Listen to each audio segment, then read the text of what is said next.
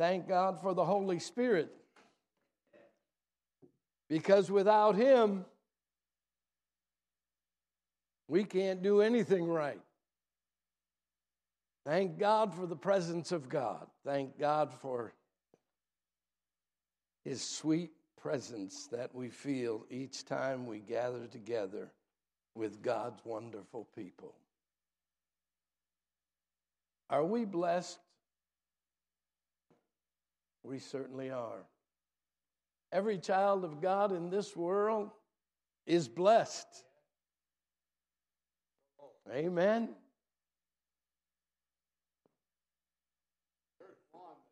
Yes, amen. yeah, amen.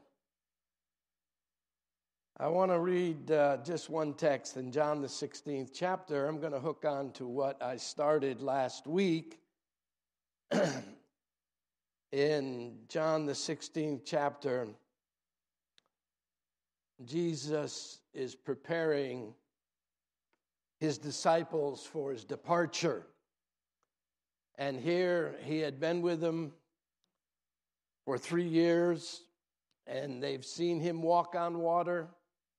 They've seen him open up blind eyes. They've seen him heal the sick. They witnessed uh, him after he resurrected from the dead. And Jesus Christ was everything to these people. And now it was time for Jesus to ascend back up into heaven. And when Jesus broke the news and they finally comprehended what his plan was and was about ready to leave and started to understand that, they were filled with confusion and fear.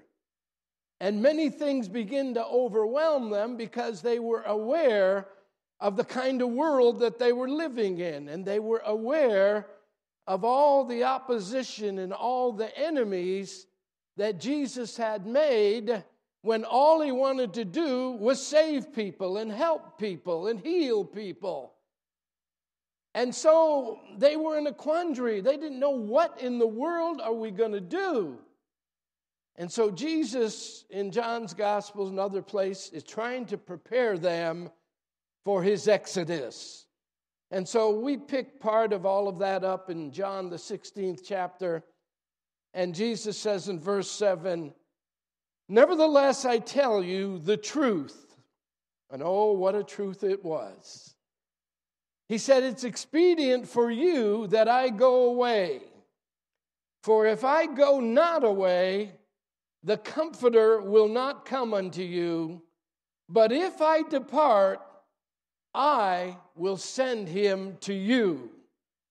And when he is come to you, and you, and you, and you, and me, and when he has come to all of us, he will convict, he will reprove the world of sin and of righteousness and of judgment, of sin because they believe not on me, of righteousness because I go to my Father, and ye see me no more, of judgment because the prince of this world is judged. There are many challenges and struggles facing the church today perhaps hundreds of them. 40 years ago, the gospel was a lot easier to communicate. But because iniquity is abounding throughout the world, including America, we are becoming and have become, in many ways, a post Christian culture. In other words, we have upcoming generations who are losing interest in the things of God. They're losing interest in worshiping God. They're losing interest in serving God. And the statistics are climbing all the time that America is becoming more of a secular country than a spiritual country. And so we're up against things today like we've never been before. In other words, let me give you just a thought. You can see it every day, you can feel it every day. In other words, post Christianity is the situation in which Christianity is no longer the dominant civil religion of its society because that society keeps reaching for lifestyles and values and carnal entertainments and worldly philosophies that are earthly, sensual, and devilish, while at the same time they're jettisoning overboard all their principles and spiritual values no more prayer, no more Bible, no more voicing your own opinion, no more hate speech coming out of the mouths of Christianity. There is an agenda going on, and it is turning America into a post Christian nation. That means for you and I, the battle is going to get more difficult, it's going to become more heated, and we are in what the Bible calls Armageddon. It's a spiritual warfare that we're up against today right against wrong, light against darkness, good against evil. And the battle is nearing closer to us every day. How in the world are we going to overcome it? That's right.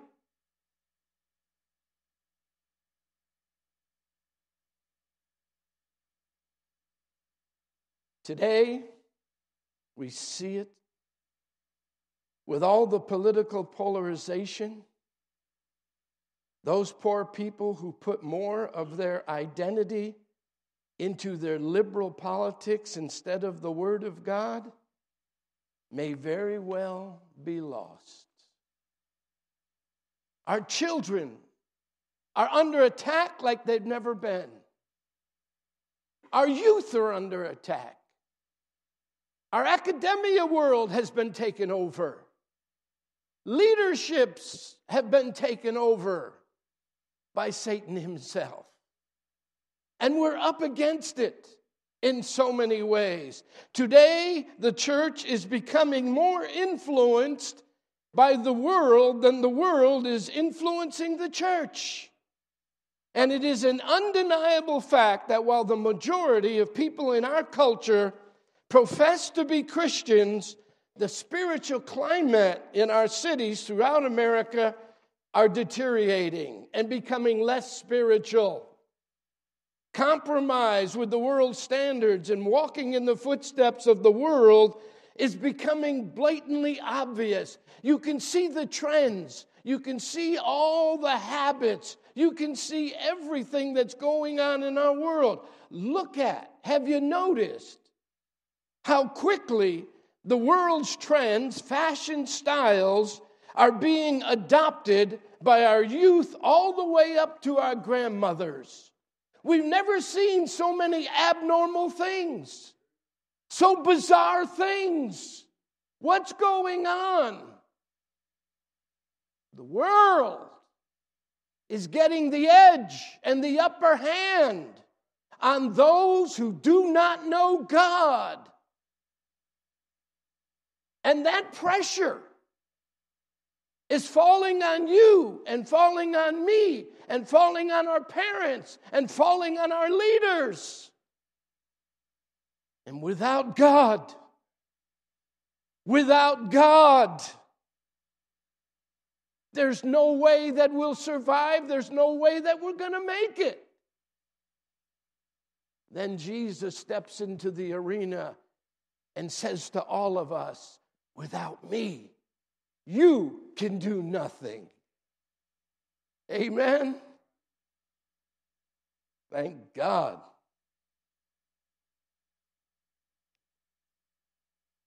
Perhaps we all need to reread 2 Corinthians 7 1 and examine our own souls.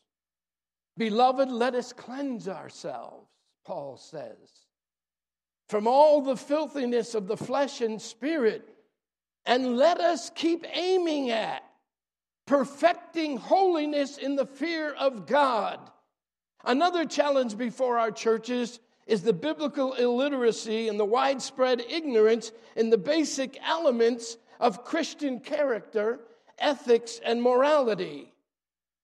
For example, immoral behavior among Christians has become common. Substance abuse, drinking, smoking, domestic abuse, greediness, cheating, pornography, promiscuity, cursing, lying, Throw in the mix the unseen feelings of jealousy, envy, hatred, lust, greed, anger, and vengeance. They're all common now in the ranks of professing Christianity, and our pulpits are convincing people I sin, you sin, we all sin, and saints are given up.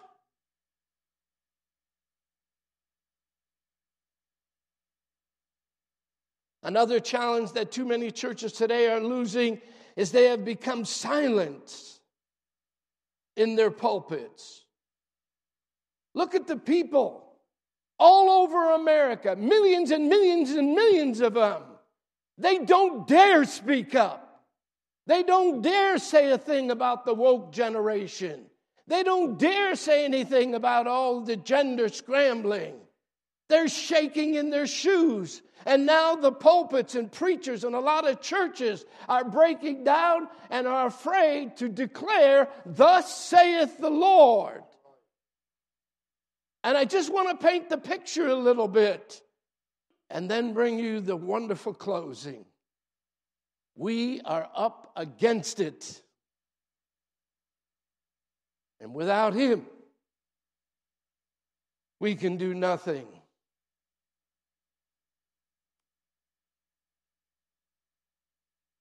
And when the church goes silent,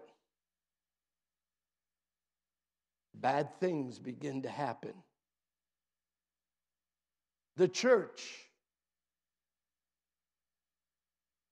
no longer becomes the light of the world, and darkness starts to move in.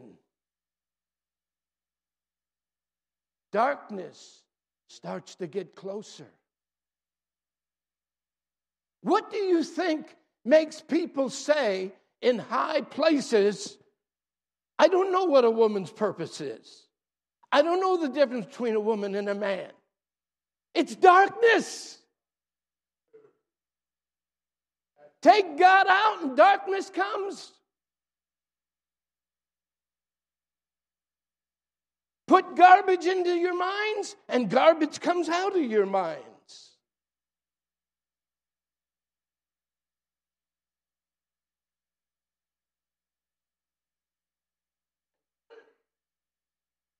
And when the bride of Christ, that's us. And when the bride of Christ goes soft on the world, she's perceived as courting the world and no longer look at the church as being married to Christ. The church, in a lot of people's eyes, is nothing more than the church running around with the world. John saw it 2,000 years ago, 1 John 2.15, right? Love not the world, neither the things that are in the world. If anybody loves uh, the world, the love of the Father is not in them. It would help us to understand throughout the gospel dispensation, now going 2,000 plus years, and we need to get a hold of this truth. The church, since its inception, has always been in crisis. From the moment that Jesus Christ was born, the Son of God was in crisis. Herod was looking for him. Everybody was hunting for him. The enemies were mounting up against him, and they couldn't wait to kill him, and they finally did. The church is always going to be in crisis. but it also has been stable throughout every generation. Did not Jesus say, Upon this rock? What rock? Right here. Upon this rock I will build my church, and the gates of hell shall not prevail against it. Oh, thank God we're going to be in crisis the, the entire part uh, of our lives. Every generation, Christianity is going to be in a crisis, but at the same time, Jesus is building a church that the gates of hell shall not prevail against. Glory be to God.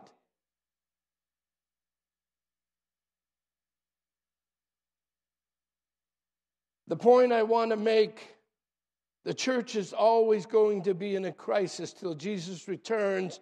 And if we do not discern that our battles and difficulties are par for the course, we will be tempted to give up. Many preachers, and this disturbs me, many preachers want to soft sell the gospel in order to get us to enlist their newcomers, in order to grow their churches. And everybody wants to grow a church. But all the New Testament writers will tell you it's a holy war. And every Christian must put on the whole armor of God that he may be able to withstand in the evil day. Every generation ends up being in an evil day because the church, from the time it's born until the time that Jesus comes back, is going to be in a crisis. But cheer up Jesus said, I'll build one that the gates of hell shall not prevail against it. Amen? So that's the picture. That's the norm for Christianity ever since Jesus came into this world. It's like a Trojan. Not, not only do we fight uh, tyrannical, tyrannical regimes and oppressive governments, we fight the spiritual forces of evil and add to that the proclivities, the urges, the desires of our flesh, which lie in wait to reach for the forbidden fruit, which can only be tamed. The flesh can only be tamed by the Holy Spirit of God. And I thought, what can I do to make this more of a vivid picture? And this is the thought that came to me. It's like a Trojan horse has been rolled into our lives and is just waiting for the darkness of night to bust out within our lives with sin everywhere. Jeremiah 17 and 9, he put his finger right on the culprit. The heart, my heart, your heart, is deceitful above all things and desperately wicked. Who can know it? God can know it. How can you overcome it? God said, I'll send my spirit. And ye shall be overcomers no matter what the odds are against you. No one knows it better than our Lord. Thus, He sent the Holy Ghost. What is this monstrous challenge all Christians today must guard against, much less fight against? It's the flesh's desire to rise up against the claims of biblical authority. It's the flesh's desire to want its self defined freedoms, even while they are breaking the law of God. What is going on? What are you seeing more and more vividly in our culture? There is a awful spirit that's out among our country, in our streets, in our schools, in our government, in our every place, and it's called individualism, which demands its rights all the time. It's an expression of an identity that has lost God. When you put yourself or try to climb up on God's throne and you assert that you're going to live your life your way and you're going to be free your way, and it's your body, and it's your life, and you're going to live it this way always. all you're doing is bucking up against a holy God, and hell, it can't wait to engulf those kind of mentalities. And they're being deceived by the millions out there.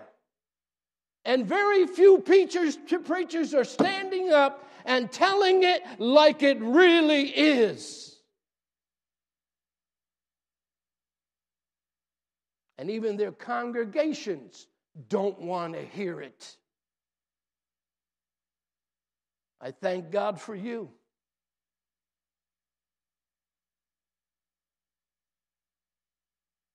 The human tendency is to love itself and always look to the arm of the flesh when God's word says you got to deny yourself and look up.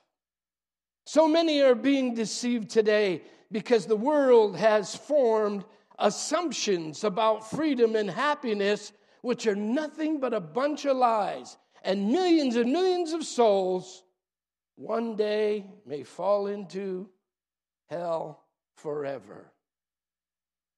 Give us an example, Pastor. What about the, the abortion lovers? What about those that are mad, angry, because they can't kill their babies? What kind of a mentality is that? What kind of a spirit is that? And you know all the other that's going on. Humanity is falling apart because they have rejected God and they are without order. And when you're without order, you're without direction. And they've become void. Their hearts are empty and without purpose. And they are also in gross darkness. Let's bring it down to our level. We're all lacking in degrees of divinity and biblical academics. We don't know Hebrew and Greek or understand all the Christian apologetics. Most Christians don't even know their Bibles as they should. And we all lament that we need to be more educated and equipped to survive the assaults of the world. We feel we're not well spoken enough to communicate with the lost world. That's why our Father in heaven put into his word, the wayfaring man, though a fool, shall not err therein. Probably most Christians are humble, they're meek, they're plain people. They may not be on the level intellectual, intellectually as a lot of the people in the world. They don't scheme and connive and come up with evil, evil plans and agendas to destroy the happiness of people.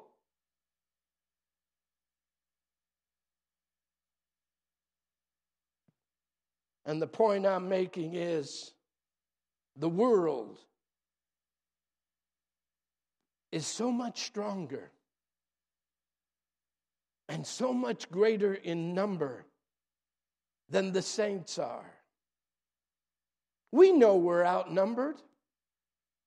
And sometimes you can feel the darkness. And sometimes the fear rushes upon you and it almost overwhelms you. And many people in our country, good people, humble people, Christian people, they can feel it. They can see it. They can taste it. And surviving in this world looks to them like a Goliath. Parents, they don't know what to do. They're afraid today. They don't know what to do with their kids sometimes. They don't know how to protect their kids.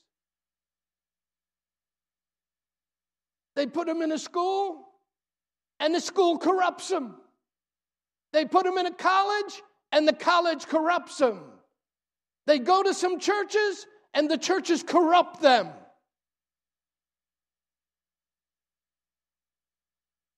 It's overwhelming.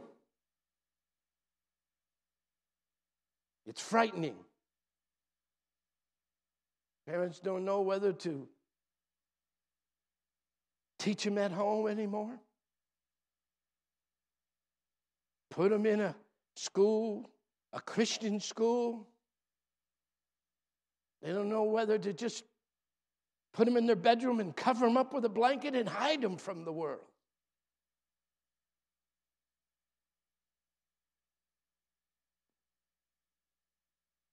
And that is why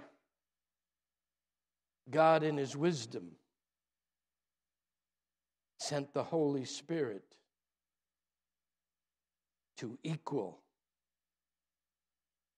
the playing field, to equal the battlefield.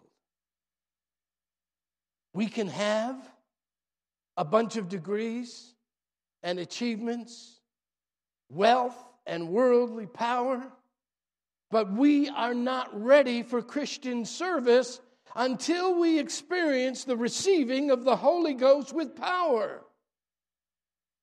We can't win without God's plan in our hearts and in our lives and in our marriages and in our homes and in our churches. I'm telling you, it's God's way or no way. But thank God we got a way out. Thank God, John said, when He is come, He will convict and reprove the world of sin. He will help you to overcome the world. Thank God for that. There is no seminary on earth that can even come close and be compared with having the Holy Ghost of God within our lives. The greatest seminary on earth. People don't want to believe it, but it's true. I in part witnessed it myself.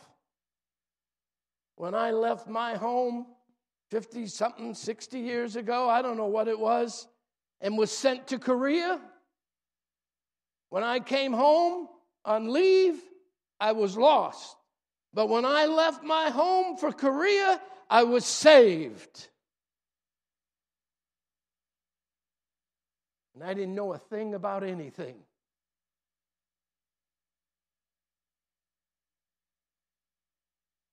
But I spent 18 months in a foreign country sitting at the feet of Jesus. Sherm, I heard you sing. I heard Brother Cummins sing. I heard the choir sing. I heard the saints sing. I heard the preachers preach. Brother Barber preaching, Brother Wilson preaching, this one and that one preaching. And I sat there and I couldn't get enough of it. It thrilled me like nothing else ever thrilled me in my life, only though I'd been alive 20 something years.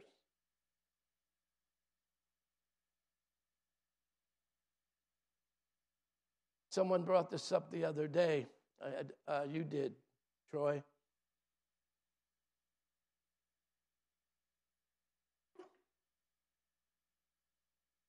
Sunday school teachers, let me just throw this out for what it's worth.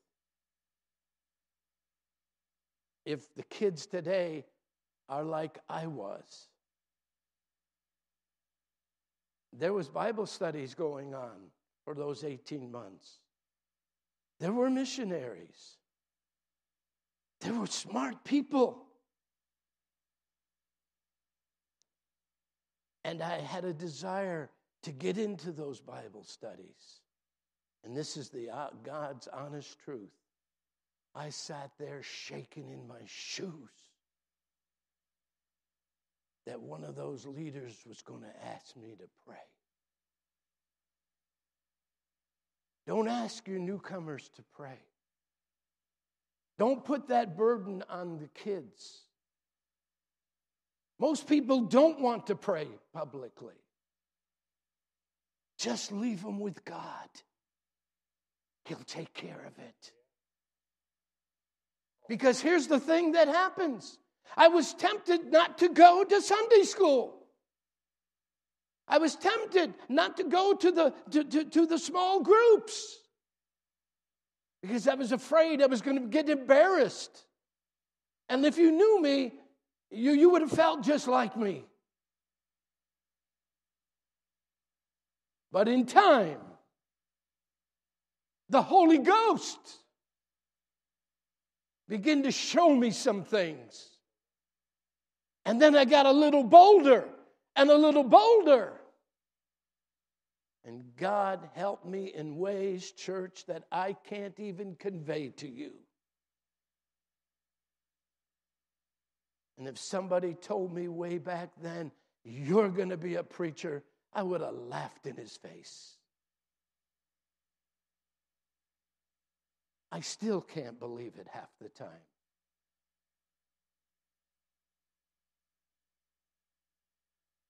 The greatest seminary on earth is to be sitting at the feet of Jesus. And if you do that, you will have the best curriculum in the world, the Word of God. And you will have the best teacher in the world, the Holy Spirit. And there ain't no college that can come close. I'm not, I'm not putting a premium on ignorance. I'm just letting you know what's out there academically, intellectually now. It's all been contaminated.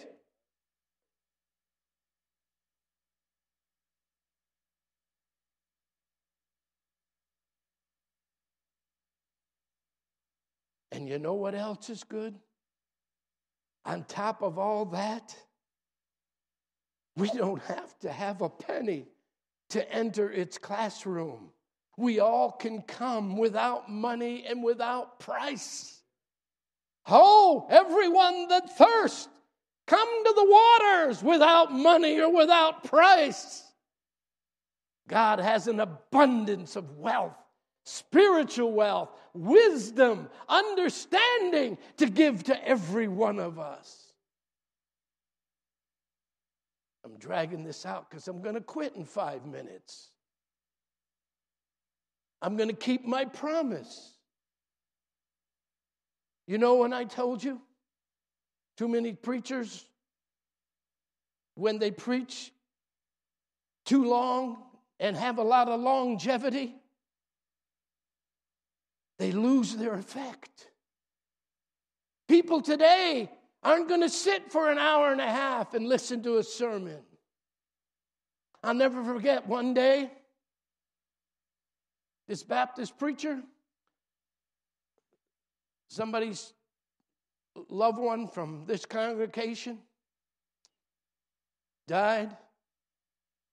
Terrible, unfortunate. And this preacher it was in the middle of the winter. And we went to the committal. And this preacher stood up. And our teeth were chattering, honest to God's truth. I stood there, everybody else around. And that preacher when he had the platform, he preached and he preached and he preached and he talked about repentance and he talked about getting saved. He, ta- he preached for 20 minutes, and I'm telling you, everybody there hated him. Sometimes we lose our audience because we don't have enough wisdom. Now, if the Holy Ghost is all over you and you're teaching and you're preaching, you go with it. But normally speaking, people are not going to sit for two hours because they no longer have the attention span. Why? Because they sit there in front of a TV and it's flash, flash, flash, flash. A little booty here, a little flesh there, a little skin there, a little advertisement there, and, and you're becoming crazy. Facebook, Twitter, TikTok, owned by the Chinese being allowed to buy up thousands and thousands of acres right next to our military bases, and we're letting them get away with it. And we stopped all the fossil fuels. That's because we have lost our way. And the day will come when they're going to put the heat on us. And how many of you are going to run? Or are you going to stick together and stand up for what's right.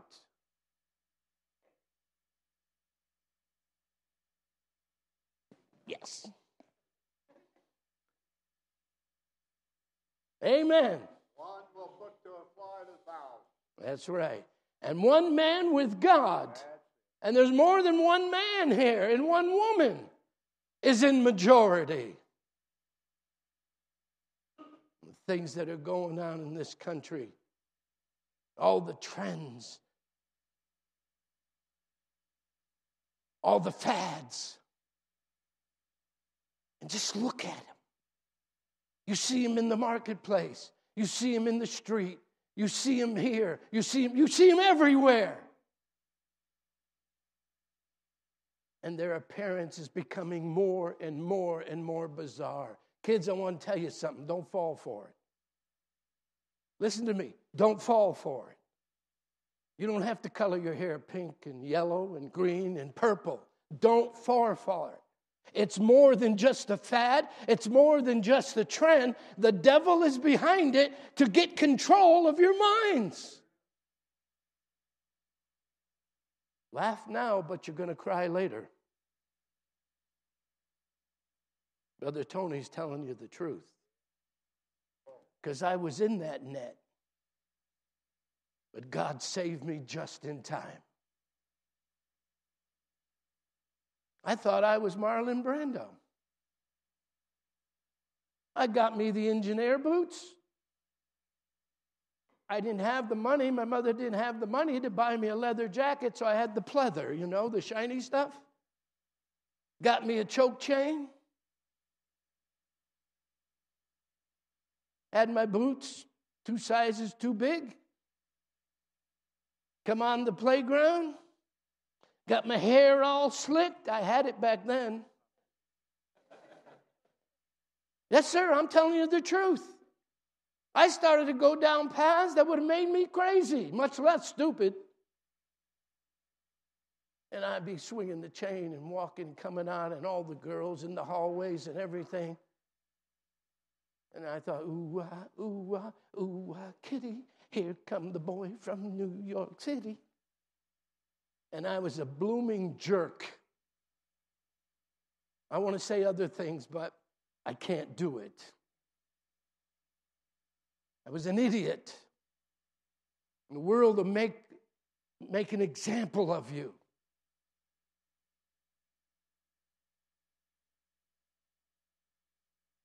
I'm not saying it's sin, but I am saying it's the wrong direction.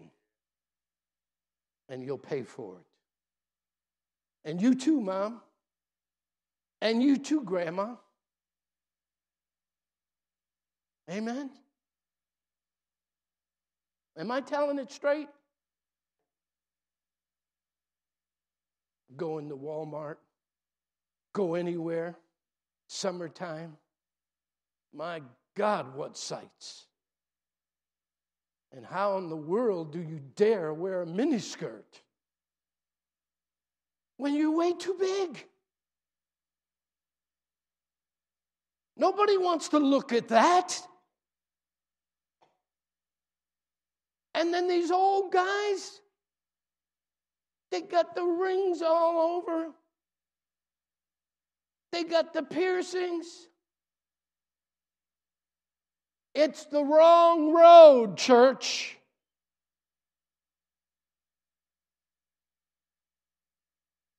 And the devil, he's just waiting for you to fall for it. He can take advantage of you, like he almost took advantage of me.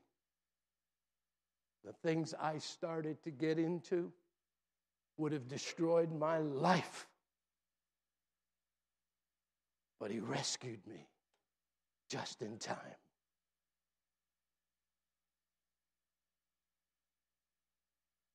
I'm so thankful. I'm so thankful he turned my little ship around.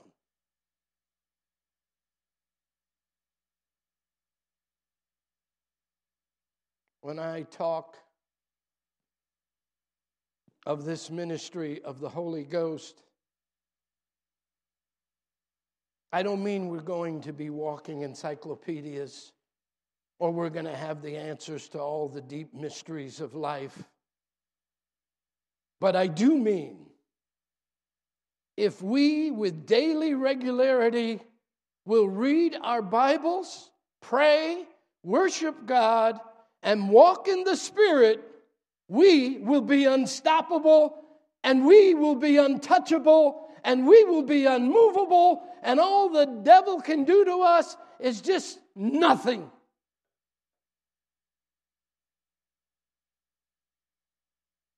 Holy Ghost, the Holy Spirit will give to us a grasp of discernment and spiritual revelations, an amazing understanding of God's Word that will come alive in our hearts, minds with an amazing clarity like we've never seen before. If you let God have His way in your life, if I let God have His way in my life, we will see more glory, we will see greater things, and it'll just blow our minds what God can do.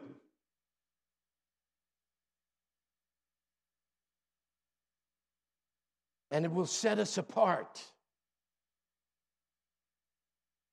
And that's critical. You hang around with Jesus, it will set us apart. When Jesus prayed in the 17th chapter, his high priestly prayer, he said, Father, sanctify them with the truth. Thy word is truth. Keep setting them further and further and further away from the darkness of this old world.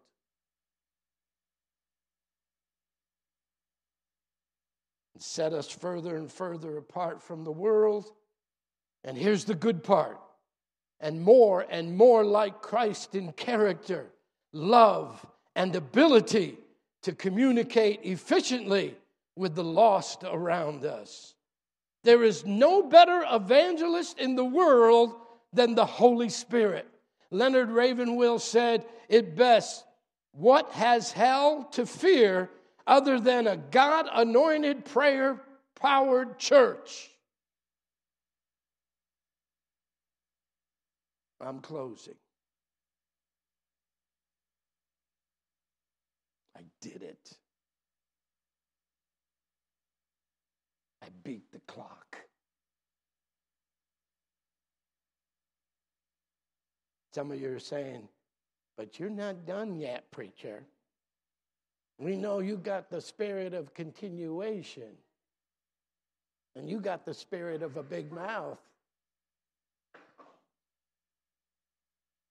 How are we going to break through?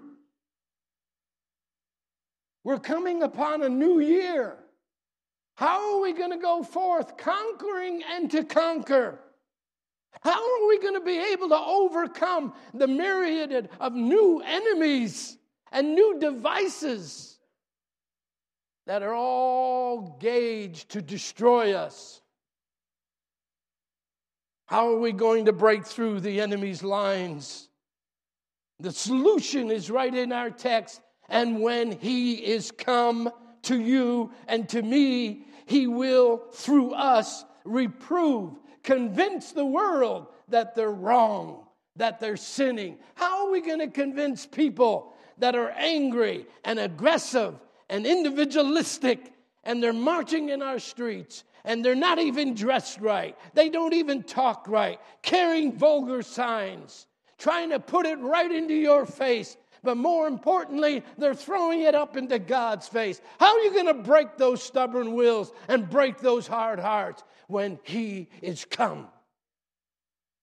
And when He comes through me, and He comes through you, and He comes through our music, and He comes through our Sunday school, and He comes through our preaching, and He comes through our witnessing, the Holy Ghost can break down the hardest hearts.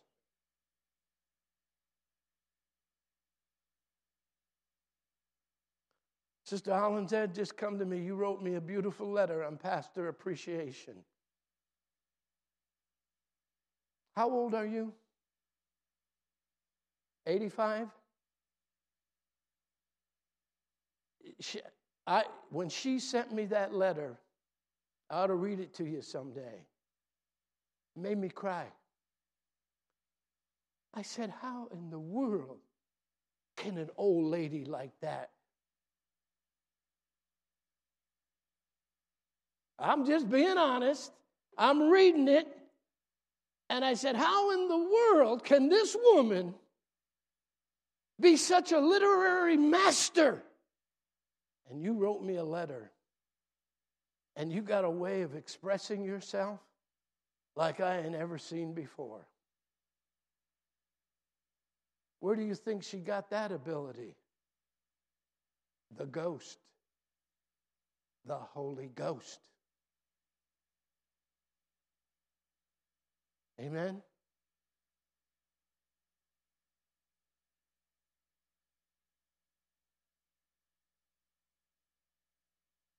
I'm closing with this. When Jesus our Lord was crucified and went up to heaven, that's why he said, It's expedient for you that I go away. Because when I go up, God's going to send something down. and ye shall receive power to be witnesses unto the uttermost parts of the earth. I got to get out of here so God can get down here.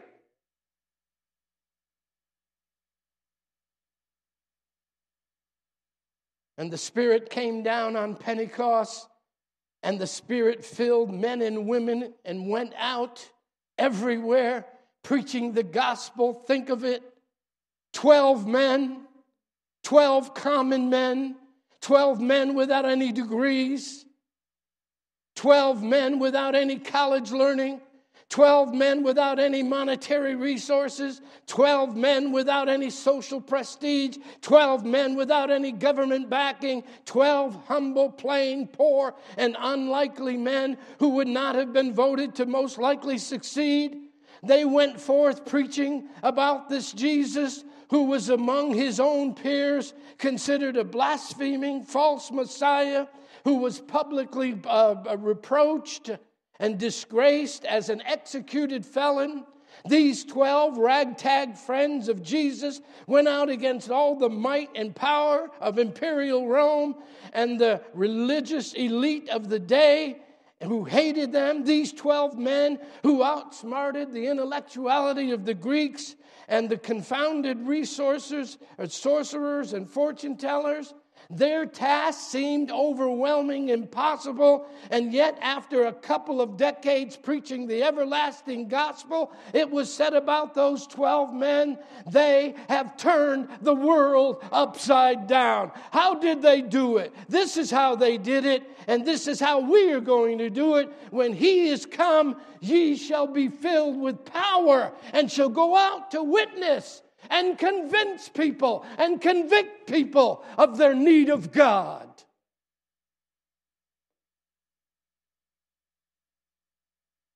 When we hear a scripture like this, the devil wants you to believe those things. Casey, you can come. Brenda, you can come.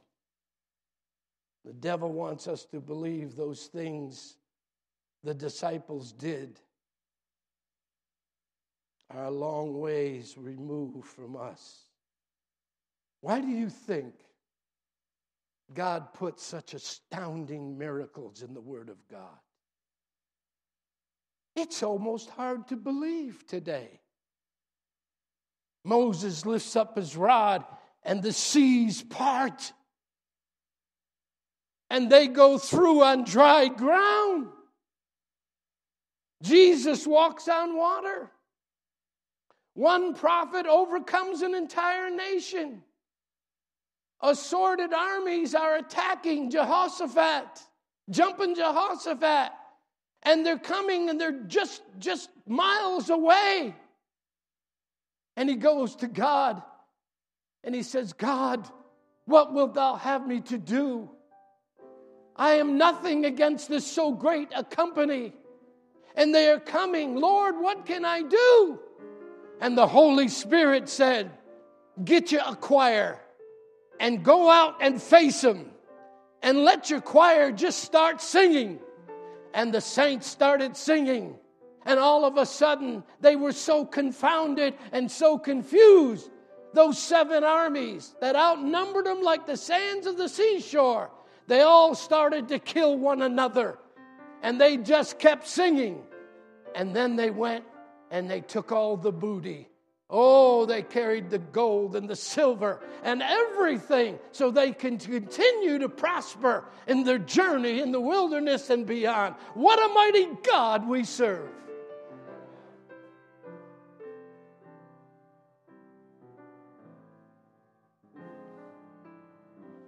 The one thing you have, you can share with them every time, and that is your testimony. All you need to say, look, one day I was blind, but now I see. One day I was lost, but now I'm found. When we hear scriptures like this, all these miracles that took place in the Old and the New Testament, the devil wants you to believe you'll never even come close. The devil never told a bigger lie. If we can learn to put the Holy Spirit first in our lives and become effectual, fervent prayer warriors, we will overcome the world. The Holy Spirit, listen when I tell you, the Holy Spirit, I mentioned this to you last week the Holy Spirit of God can't wait to get a hold of you and get a hold of me. Can't wait to get into the hearts of young people. Can't wait to get into the hearts of married people. Can't wait to get into the heart of old people. Just can't wait to get in humanity because He will make the difference. And when He comes, He'll give you boldness.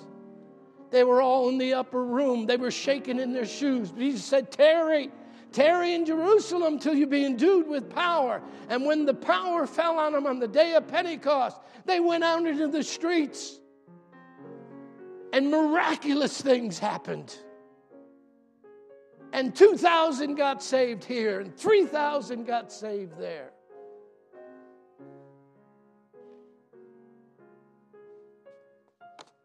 So find some place today before the day gets away from you. And before this sermon becomes old and stale in your mind, find some place where you can get alone with God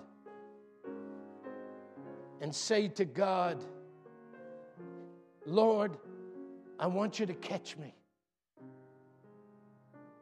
Give me more of this power, not for my own use, but for your glory. Give me more wisdom, give me more love, give me more character, so my life can make a difference in the hearts and lives of those who are in such darkness around me.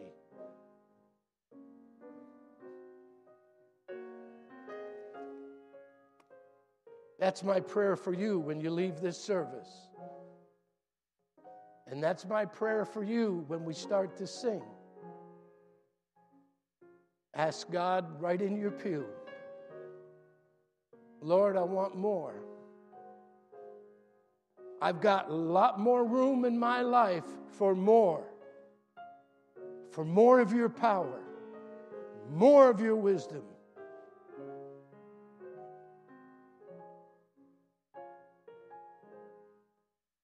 But it's going to take guts to say yes to the Lord. Lord, I want to do more for you in 23. I want to see my kids. I want to see their hearts, their minds, their thinking, their love for the world. I want to see it change. I want them to see that God is greater than anything in the world the world is offering them. God, I want that. I'm a parent, I want that. I'm a grandmother, I want that. I'm a Christian, I want that.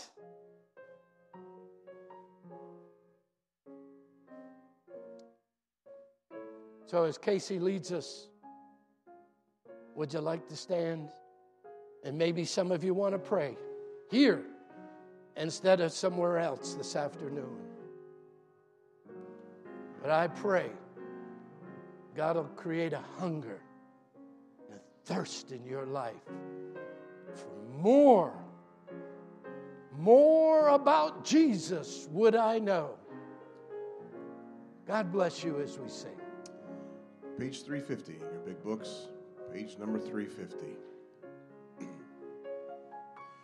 God's way is best if human wisdom a fair way may seem to show. Tis only that our earth envision the truth can never clearly know. God's way is best, I will not murmur. Although the end I may not see, where'er He leads, I'll meekly follow. God's way is best, is best for me. Listen, listen. Had I the choosing of my pathway, in blindness I should go astray and wander far away in darkness, land of endless day. God's way is best, I will not murmur. Troy? Although Troy? the end I may not I have prayer with these folks. Where'er he leads, I'll meekly follow. God's way is best, is best for me. Sing it, sing it, brother. Hey, you want to be a better church? It's true, I will not. Want to be a better church next year? Though through Wanna be a better Christian next year? Want to win more souls next year? I should pass through When He is come. Maybe I need to word it this way. When He is allowed to enter, it'll happen. God's way is best, I will not murmur. Although the end I may not see, where'er He leads, I'll meekly follow. God's way is best, is best for me. One more verse, brother, or chorus, whatever you have. God's way is best, heart cease thy struggling to see and know and understand. Forsake thy fears and doubts, but trusting, submit thyself into his hand. God's way is best, will not murmur, although the end I may not see. Where he leads, I'll meekly follow. God's way is best, is best for me. Church, we're only going to get and we're only going to have when it comes to the resources of God. We're only going to get what we want. I don't know about you, but when I see what's happening to our youth, our infants, our homes, our churches, our families, every institution has been scullied. The hand of darkness is on every institution. And our prayer ought to be Lord, I need more. I need more of you. I need more of Him. So we can make a difference. Because it's obvious. Jesus is at the door. His patience is not going to last much longer, especially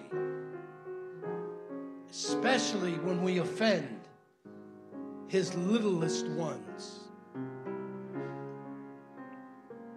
I don't know about you, but I hope you're like me. And I believe you are. We want more, church.